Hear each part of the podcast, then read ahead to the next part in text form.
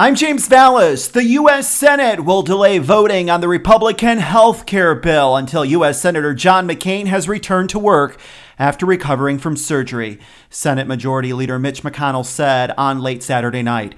McCain, a Republican from Arizona, underwent a procedure on Friday to remove a 1.9 inch blood clot from above his left eye.